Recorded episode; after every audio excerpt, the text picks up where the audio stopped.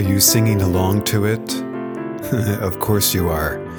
Morning has broken, and God has given us the day to enjoy and to thank Him as we're gathered in prayer. Thank you for joining us. I'm Father Ron. This is the God Minute. In the name of the Father, and of the Son, and of the Holy Spirit. Amen. O Lord, open my lips, And my mouth shall declare your praise. Psalm 91 God is a safe place. If anyone lives in Almighty God's safe place, the Most High God protects that person. I will say to the Lord, You are the strong place where I will be safe. You are my God, and I trust in you. He will keep you safe. Like a bird keeps its babies safe under its wings. Because he keeps his promises. He will keep you safe like a shield and armor. Do not be afraid of troubles that come in the night, or of your enemies' arrows during the day. Do not be afraid of any illness that comes when it is dark, or any trouble that comes in the middle of the day. You have come to the Lord to make you safe. The Most High God has become your home. For God will tell his angels to keep you safe. They will protect you wherever you go. The Lord says, If someone loves me, I will keep him safe, because he worships me. I will protect him. When he calls to me for help, I will answer him. Glory be to the Father, and to the Son, and to the Holy Spirit. as it was in the beginning, is now, and will be forever. Amen.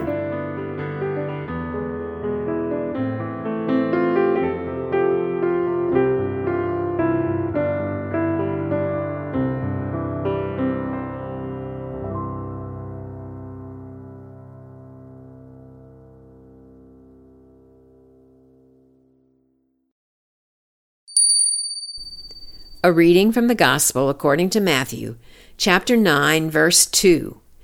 People brought to Jesus a paralytic lying on a stretcher. When Jesus saw their faith, he said to the paralytic, Courage, child, your sins are forgiven. The Gospel of the Lord. Thanks be to God. Today's quote, taken from the healing of the paralytic, is recorded in all three of the synoptic Gospels Matthew, Mark, and Luke. The version I like best is Mark's, which is at the beginning of his second chapter. The reason being, during one of my retreats, I journaled this story, making myself the person afflicted. At the time, the key insight came as I considered who are the four people who would carry me, who I could ask to bring me to Jesus? Whose faith was strong enough to bring me to Jesus? Over the years, my list has changed. However, I think these are powerful questions for all of us, since it was the faith of these friends that precipitated the healing. Imagine the creativity and daring that led them to break through the roof. Surely this was a huge distraction. And once the paralytic was at Jesus' feet, Jesus, full of compassion, had to act. I'm sure, given Jesus' reputation, the crowd expected as much. However, Jesus surprised everyone. He used this encounter as an action parable.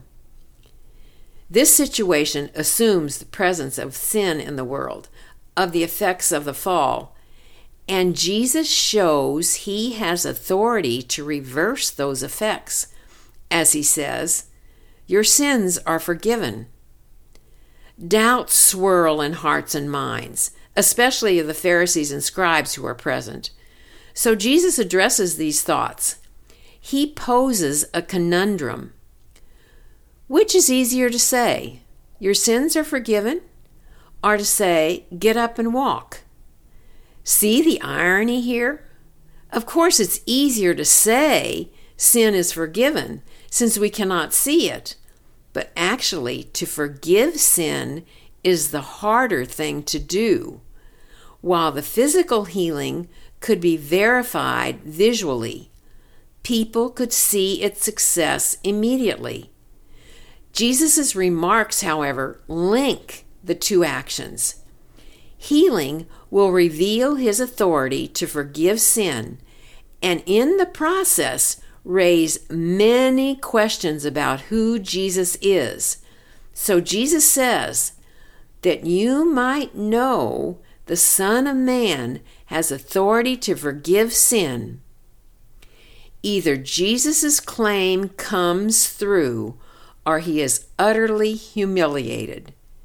Remember, the Jewish belief was God does not help sinners. So, what will happen? Jesus has put high stakes on this event. Will God vindicate Jesus?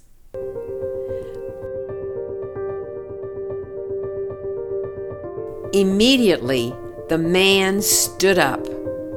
His walk means God has spoken. God affirms Jesus' claim. As the paralytic walks, we are invited to walk with him, sharing the healing forgiveness of Jesus, our Savior.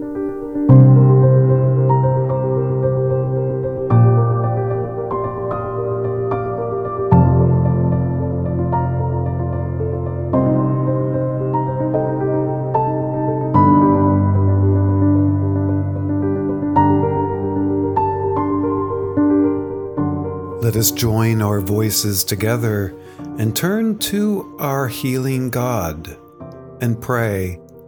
Our Father, who art in heaven, hallowed be thy name.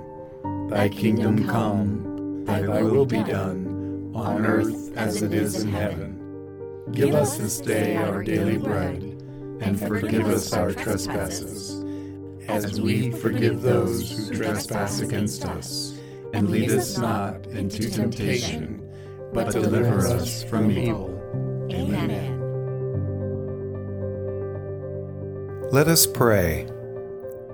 Almighty God, as you healed the paralyzed man and brought peace to his troubled spirit, remind us that you are a God who can do the same for us.